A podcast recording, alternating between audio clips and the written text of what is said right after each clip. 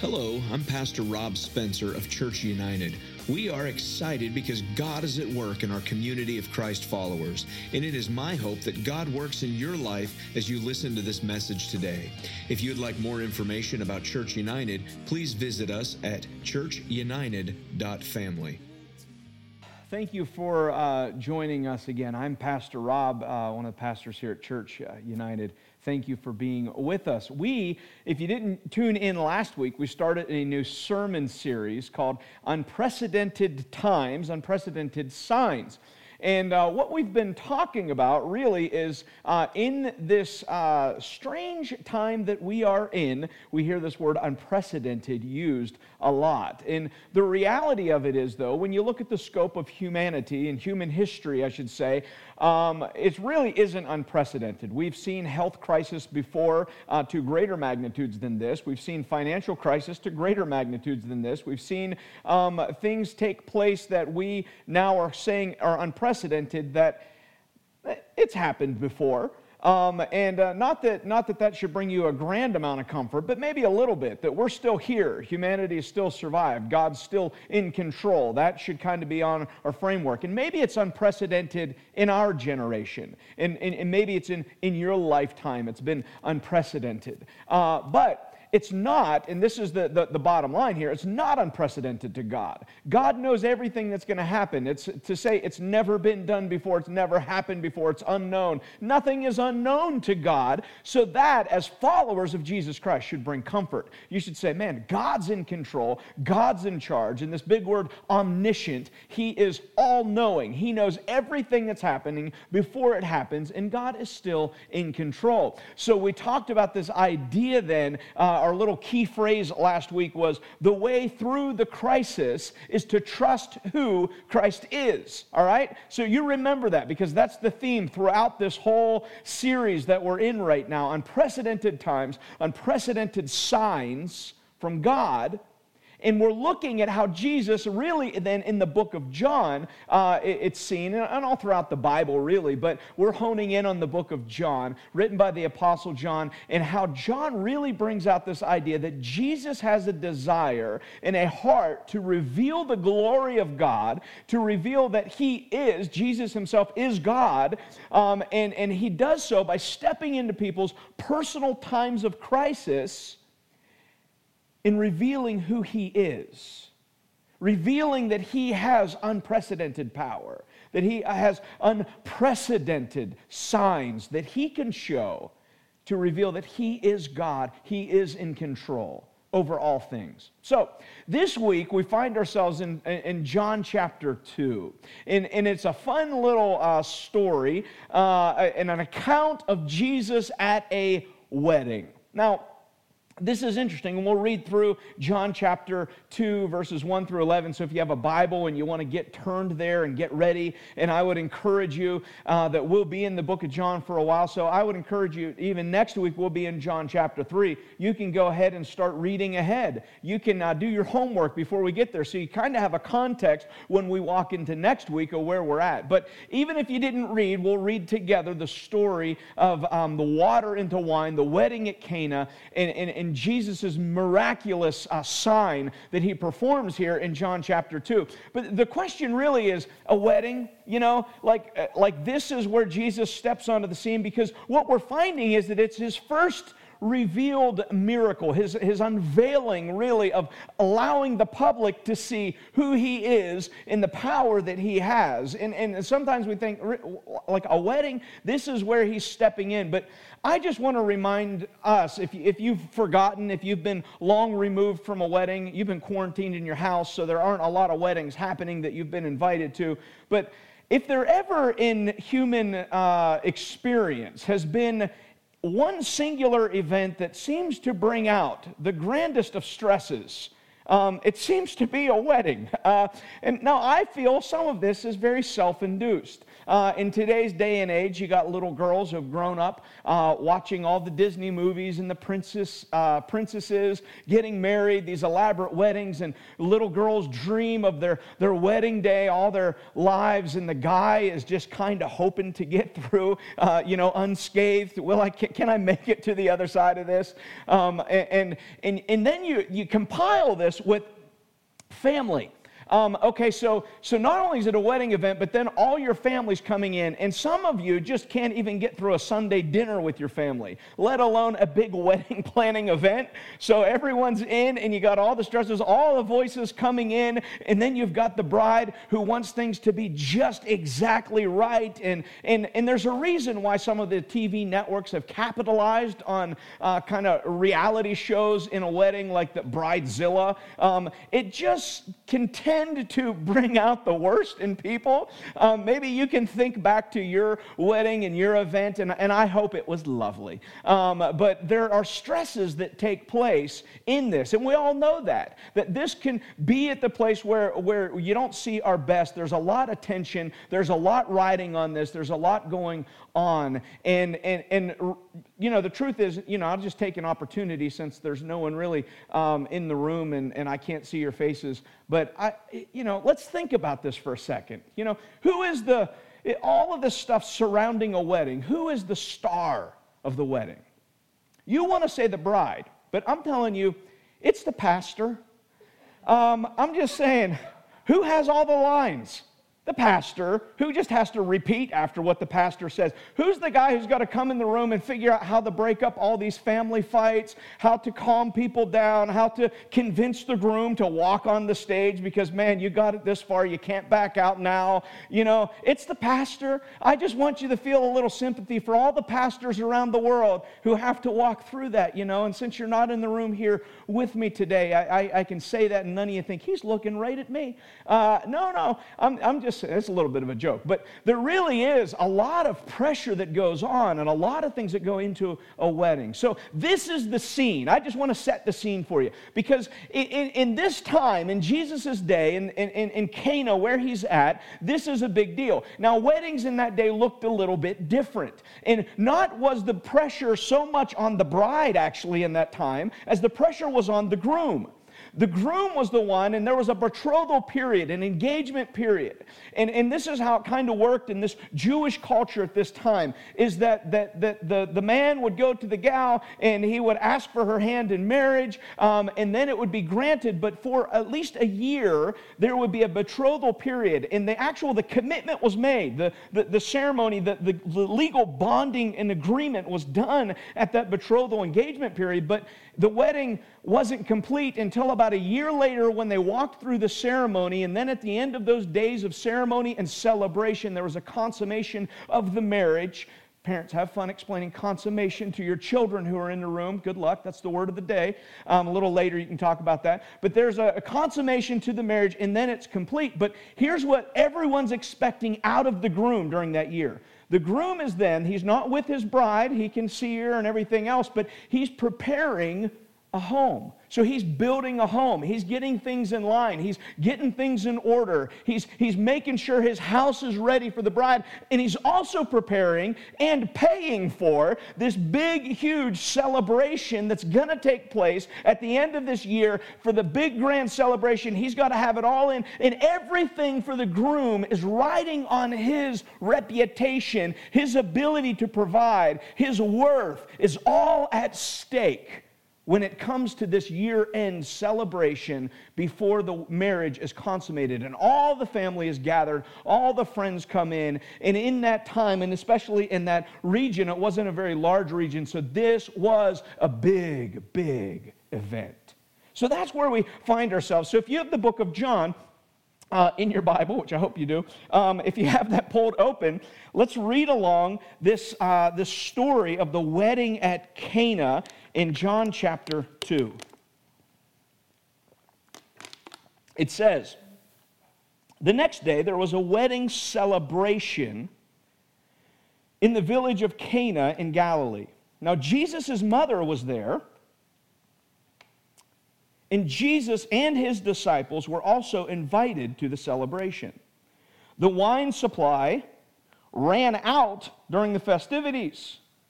So Jesus' mother told him, They have no more wine. Jesus in verse 4 replies, Dear woman, some of your translations just say woman, says, That's not my problem. And Jesus replied, The time has not, my time has not yet come.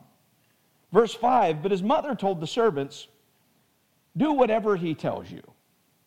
So, standing nearby, there were six stone jars used for Jewish ceremonial washing.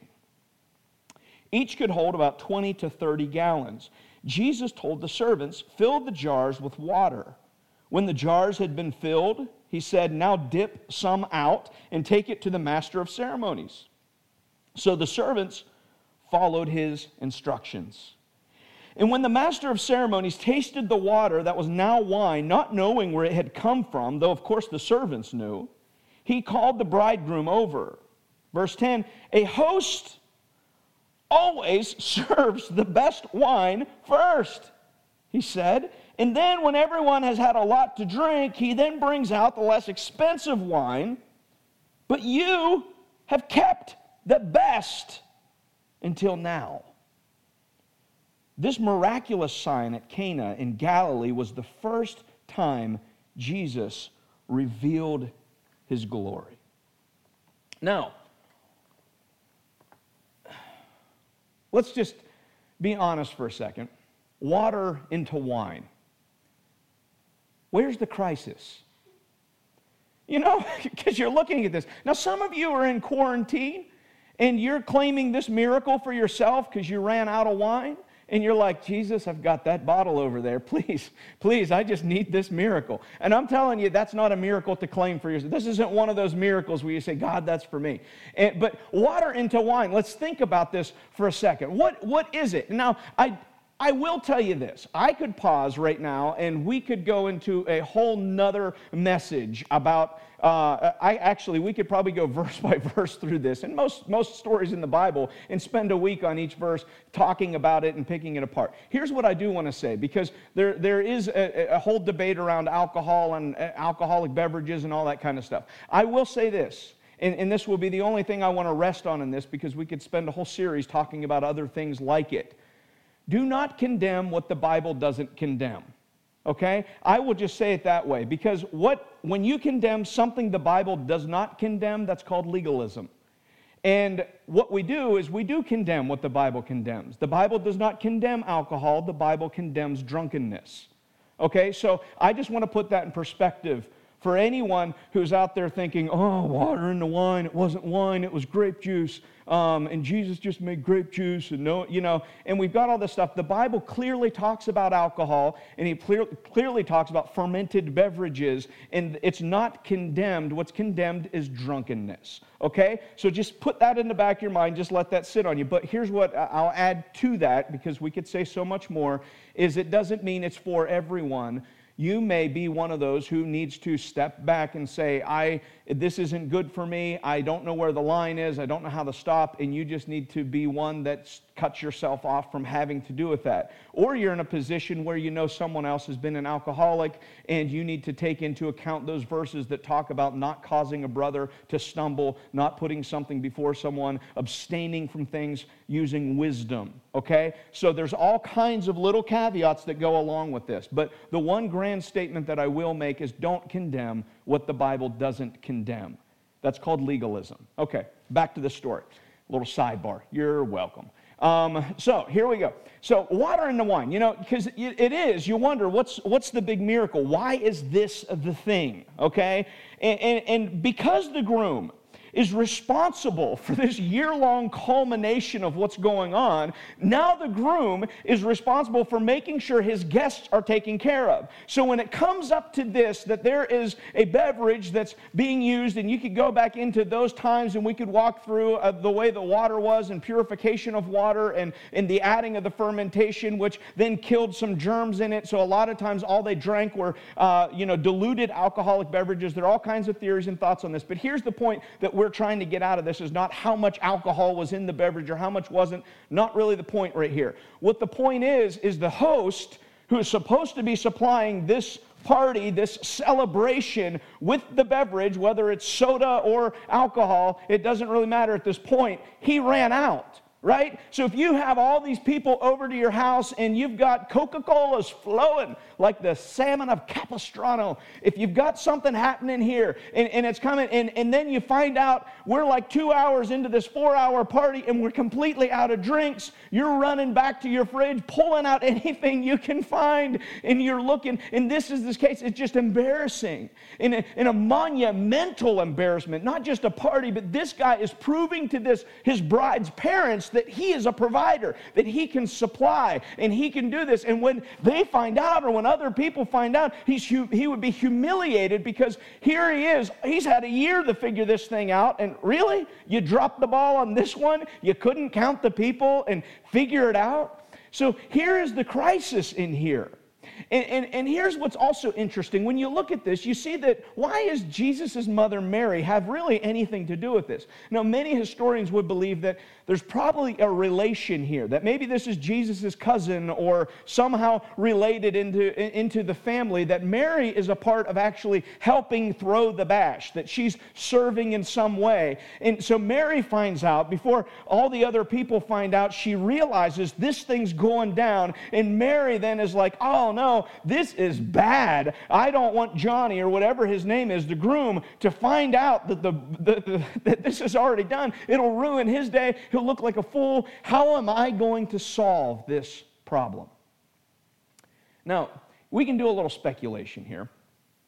Uh, and, and, this is a little speculation, okay? So you won't, you won't find this written in here. I'm kind of reading between the lines. But I think, I just kind of feel that, that Jesus, being Mary's son, has a very special place in her heart, and she would know that there's something special about Jesus, right? I mean, the first clue may have been that angels appeared to her to tell her she's pregnant. Uh, second clue maybe been that she gave birth to a baby and she was a virgin.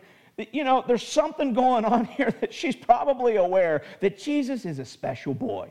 And he's not just a little boy at this point, he's 30 some years old or close to 30 years old. And, and, and what we have here with Jesus is uh, we have a picture that in about three years later or so, Jesus is hanging on the cross, and Jesus looks down to John, who's writing this book, and he says, John, behold your mother Mary.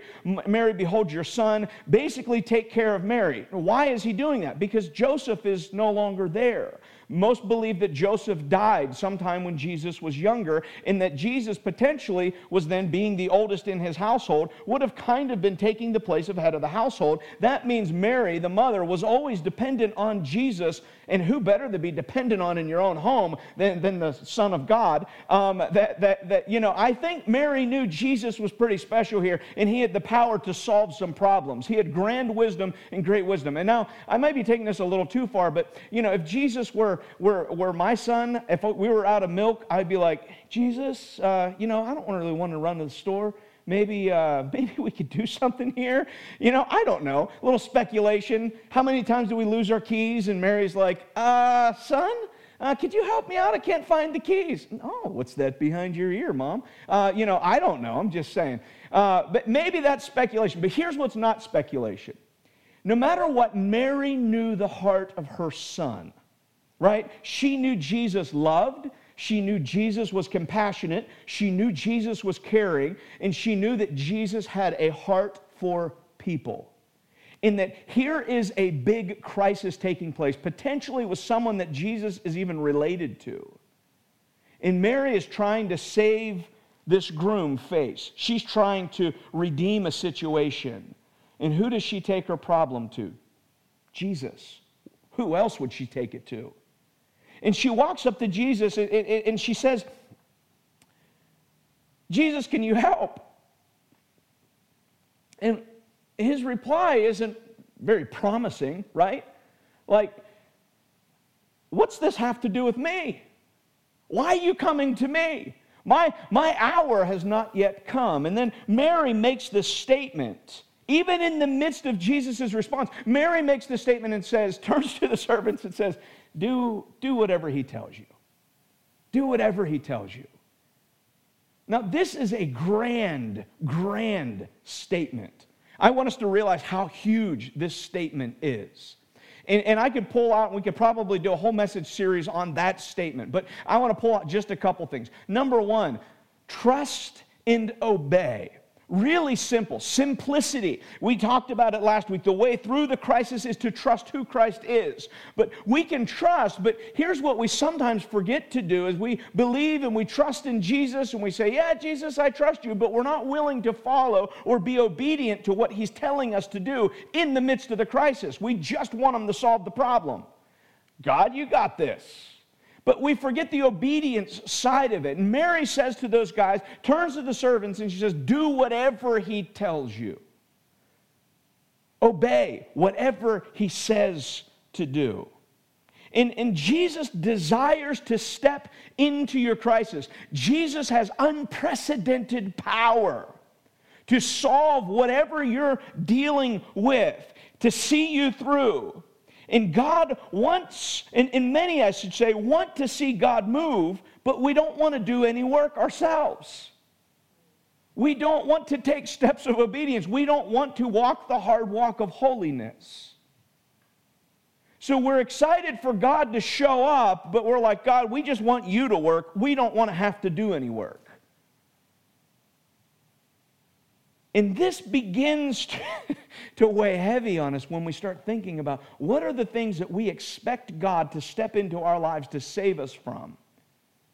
And we sometimes are even willing to make some grand promises in the midst of this. God, if you just save me from this situation, I'll stop this, I'll stop that, I'll take care of my kids better, I'll hang out with my wife more, I'll go get a better job, or I'll actually get a job, or I'll actually go to work, or I'll actually say I'm sorry to that person, I'll offer forgiveness, Lord. I don't know what it was that got me here. All of a sudden, we're making all these grand gestures and grand promises, but reality is we know time and time again God's answer to prayer, and then we step out and just go back to the way we were living before because it's easier for us and we may trust God and He may have proven Himself to us, but we're not willing to walk in obedience consistently. And the reality is of Mary's statement is it didn't make any sense. From what Jesus said to her to what she turns and says to the servants, Jesus like, Jesus, we're out of wine. Ah, that's, that has nothing to do with me. He's going to solve the problem. I don't know if you heard that tone in his voice. That's his problem solving tone. Uh, so do whatever he tells you. And now, what Jesus begins to tell them, even in the instructions itself. So, number one, it didn't make sense that he's going to do anything. And now he starts telling them, okay, well, see those jars of water. Go, go fill those jars with water. Why are we filling these jars with water? Water's not wine.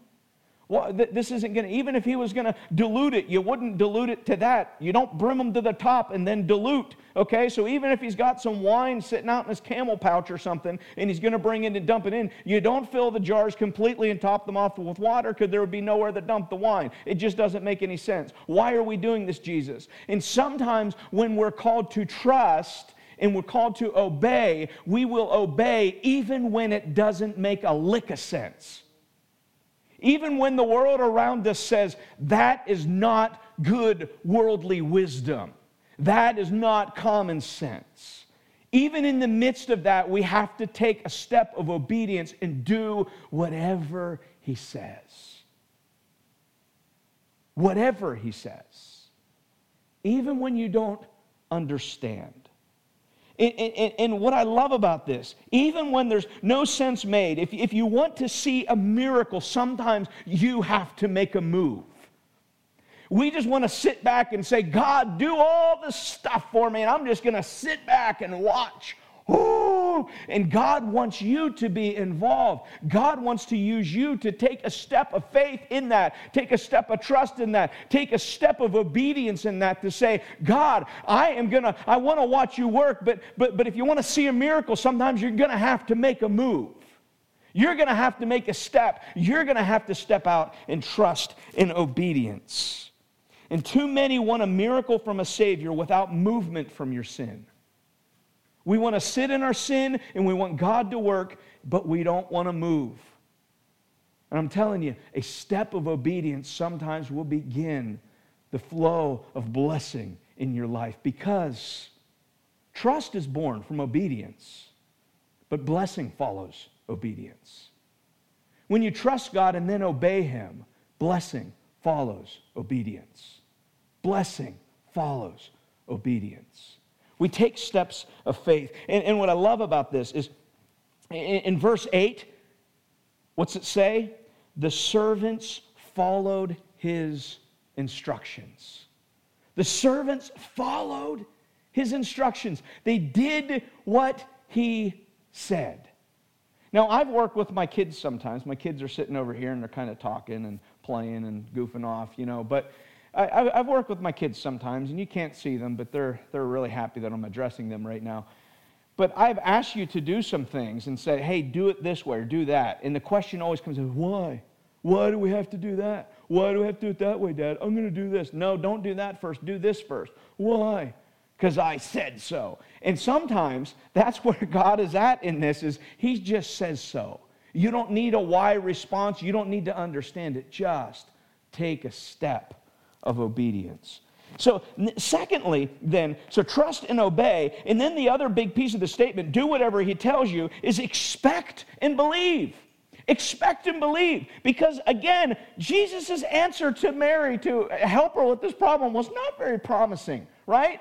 It, Mary's like, help me. And he's like, eh, no, not my time. Sorry. And, and, and you know, like it or not, and, and it was different phrasing in those times and the different way it was used. And Jesus was not in any way being disrespectful when he said, when he called his mother a woman. Uh, there's all kinds of uh, talk behind why he did that and separating himself be, from being about his mother's business to be about his father's business and separating himself from the family. We're not going to dive into all of that, but what I'm telling you, it wasn't a comment or a, a, a phrase of disrespect at the time. Jesus was just saying, hey, and, and I, NLT softens it by saying, dear woman, uh, dear, dear woman. Um, so, whatever it is, some of you guys have made this your life verse. Woman, my time has not yet come. It's not my hour. You know, what's this have to do with me? I've tried that with Kelly. She's like, hey, can you empty the trash? Woman, my time has not yet come.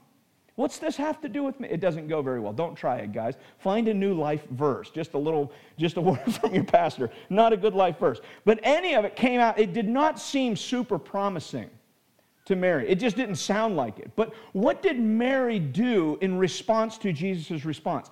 Because she knew the heart of Jesus, because she knew that Jesus had a desire to care for people, to reveal the glory of his Father, and she knew what was taking place. She had a relationship. And she knew also something that a lot of mothers know your boys love you. And I'll tell you that no matter how they're acting, no matter what they say, they love you. Your children love you. And even when they're rebellious, inconsistent, strange, weirdo teenagers, or they're walking through some phase, know this, moms and dads, your kids love you. They love you. And my kids are laughing with joy because of how much they love their mother. Do you guys love your mom? Yes, they love their mother. And, and here's the thing that a mother knew. Here's what a mother knew Jesus was her son, and Jesus had a heart for her, and Jesus had a heart for people. And she, with expectation, knew that when she turned and said to those servants, Do what he tells you to do, that Jesus was going to come in to her crisis and to this other guy's crisis and the groom's crisis, and he was going to show up and he was going to save the day. She knew it, she expected it. She had expectation from Jesus because she knew who he was. She knew his heart, a heart of love and a heart of compassion. So Mary expected Jesus to step in to this crisis and reveal God's glory. And I am convinced that many people are striving to trust and striving to obey God, but you've settled into life thinking, well, this is it. This is a long, arduous path, and we, we claim verses that we read in James chapter 1 of um, I, I, endure uh, life, I endure trials, and we kind of forget about the joy part, but we're just enduring, we're plodding through, we're, we're just pilgrims, we're just passing through. This life is not for us, and it's going to be hard, and I don't get to enjoy it, and I don't get to love it, and I'm just going to put up with it. And one day my Father will call me home, and it will be glorious, but until then, Okay, Lord, what do you want next? Okay, I'll go over there. Uh, you know, and a bunch of Eeyores just walking around with no expectation that God desires to bless you, that God desires to reveal His glory in your life, that God desires to see you thrive with joy in this life. It doesn't mean there won't be hard times. It doesn't mean there won't be struggles. But what we're promised in the hard time and in the struggle is that they have purpose for building up our faith, for building up our hope in Jesus Christ, for also building up our hope in the future. But it doesn't mean that God doesn't desire you to live with joy in this life. And I'll tell you something there's nothing worse than me to be, than being around someone who has no expectation of hope or joy in their life. To be around a Christian who acts as though they're just miserable and they're just plodding through life. To be with someone who has no expectation that God is going to do the miraculous at any second, and we just wait with bated breath on God showing up and revealing his glory.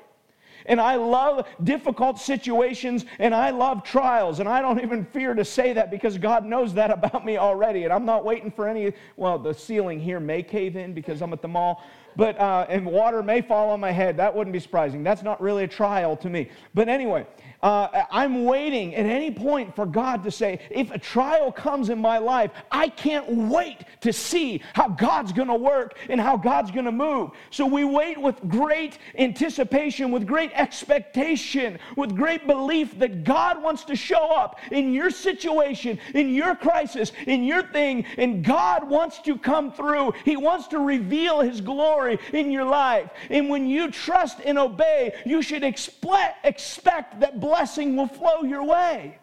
When you trust and you obey, expect that blessing's to flow your way. This is how we should live. This is what Mary was doing. She said, Hey, I trust my son. I trust the Son of God. I trust Jesus. He's, he's, we're here in a crisis. I trust him, I believe, and I expect that I know his heart the heart of a mother knows the heart of her child, and she knew his heart was to step into the situation, and she had no doubt that Jesus was going to show up and he was going to save the day.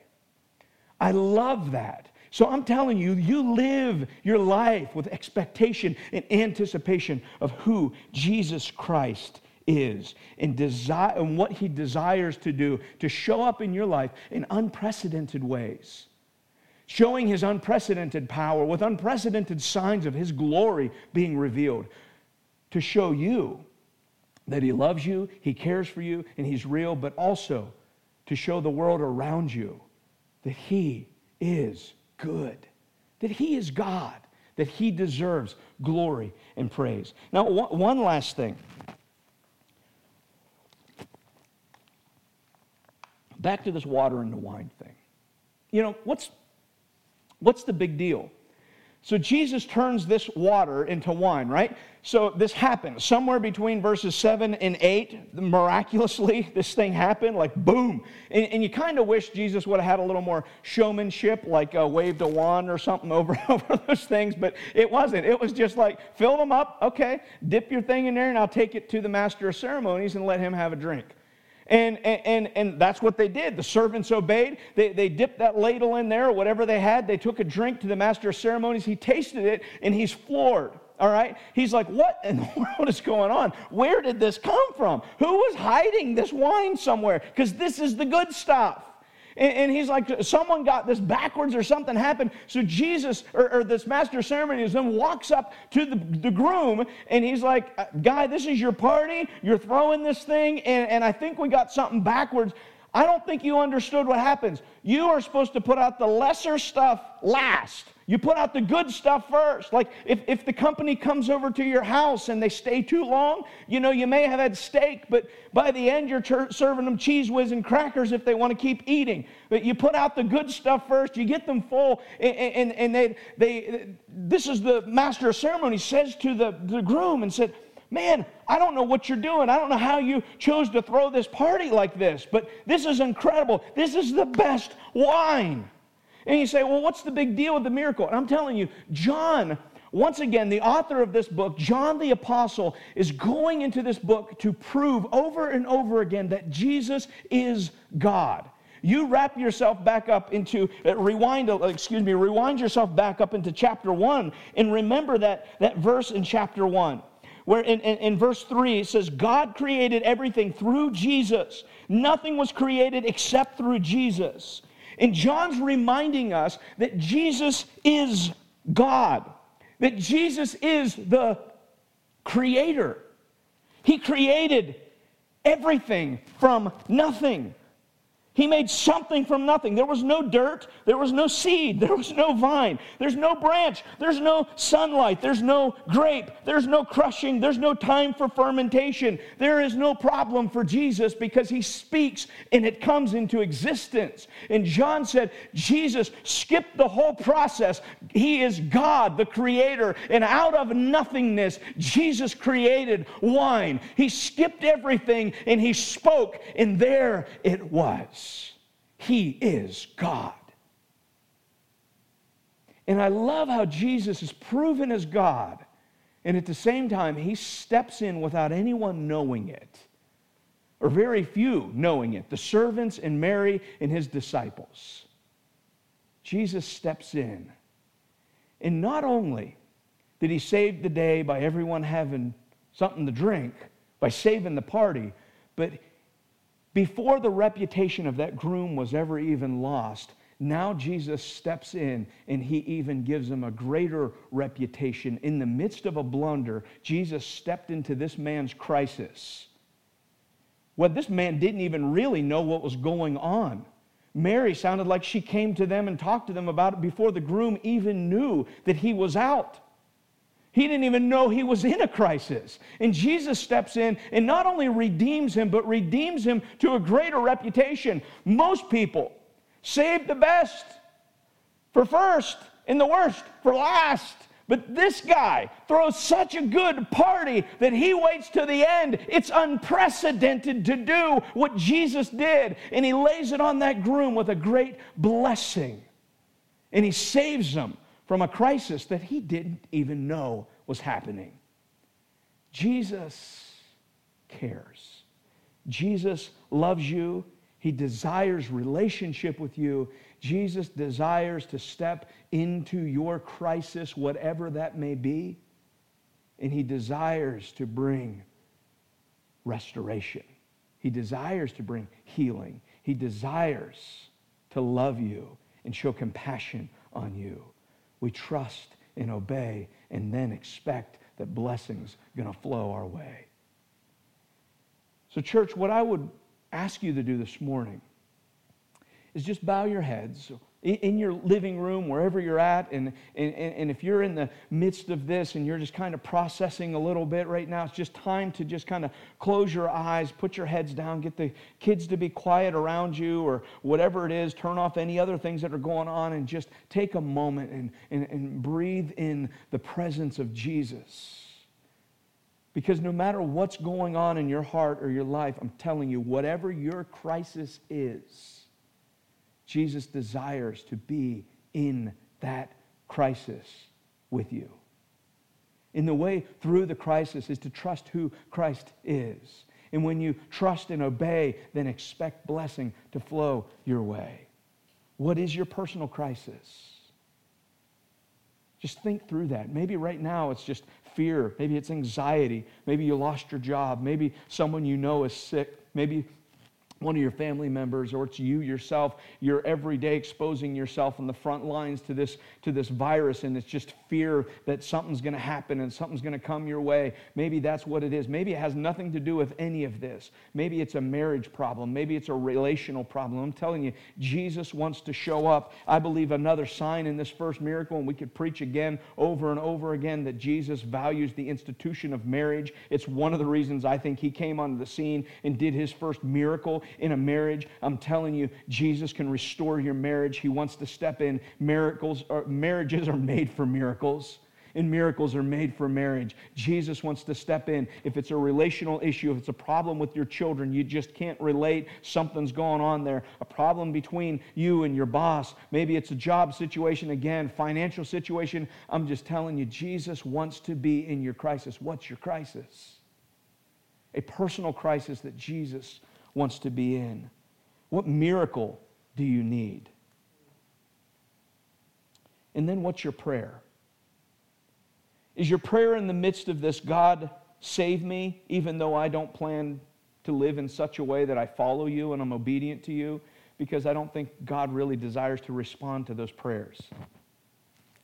Or maybe your prayer is, God, just, just give me the strength to plod through another crisis and there's no expectation of joy or life. It's just get me through this. Or are you praying, God, I trust you. I strive to obey you. I strive to live with an expectation that you desire to bring blessing my way. God desires to do a miracle in our life, in our personal crisis. Let's pray today and ask that He would help us to walk in obedience after Him, to trust Him, and to live with expectation that He wants to do good in your life. And He wants ultimately for Him to be glorified and for us to glorify Him and to point others to